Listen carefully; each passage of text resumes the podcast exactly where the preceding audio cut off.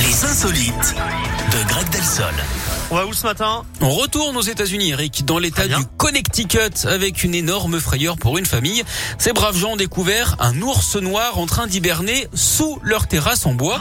Les Ah, l'angoisse. autorités ouais, leur ont conseillé de ne pas le déranger, hein, de le laisser finir son hibernation jusqu'au printemps prochain. Ouais, en plus, C'est le, ouais, en plus, faut oui, pas vrai, les quoi. réveiller, donc euh, ouais. C'est le chien de la famille hein, qui a découvert l'animal sauvage. C'est Ah, quelle d'autant plus angoisse. inquiétant quand on sait que les ours noirs peuvent peser jusqu'à 300 kilos et courir à près de 50 km heure. Les membres de la famille ont filmé hein, cette étonnante rencontre. Résultat, 15 millions de vues sur TikTok. Bon, on leur souhaite bon courage hein, avec un ours sous la maison. S'ils se réveillent, ils pourront toujours appeler quelqu'un pour faire diversion. Miel Gibson, par exemple. N'importe quoi.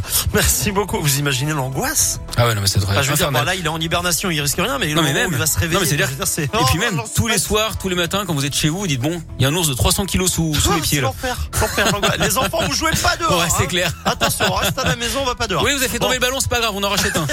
c'est rien. Ah. Merci beaucoup, euh, Greg. Je vous dis euh, à demain. À demain. Salut, Greg. La suite en musique. Offenbach.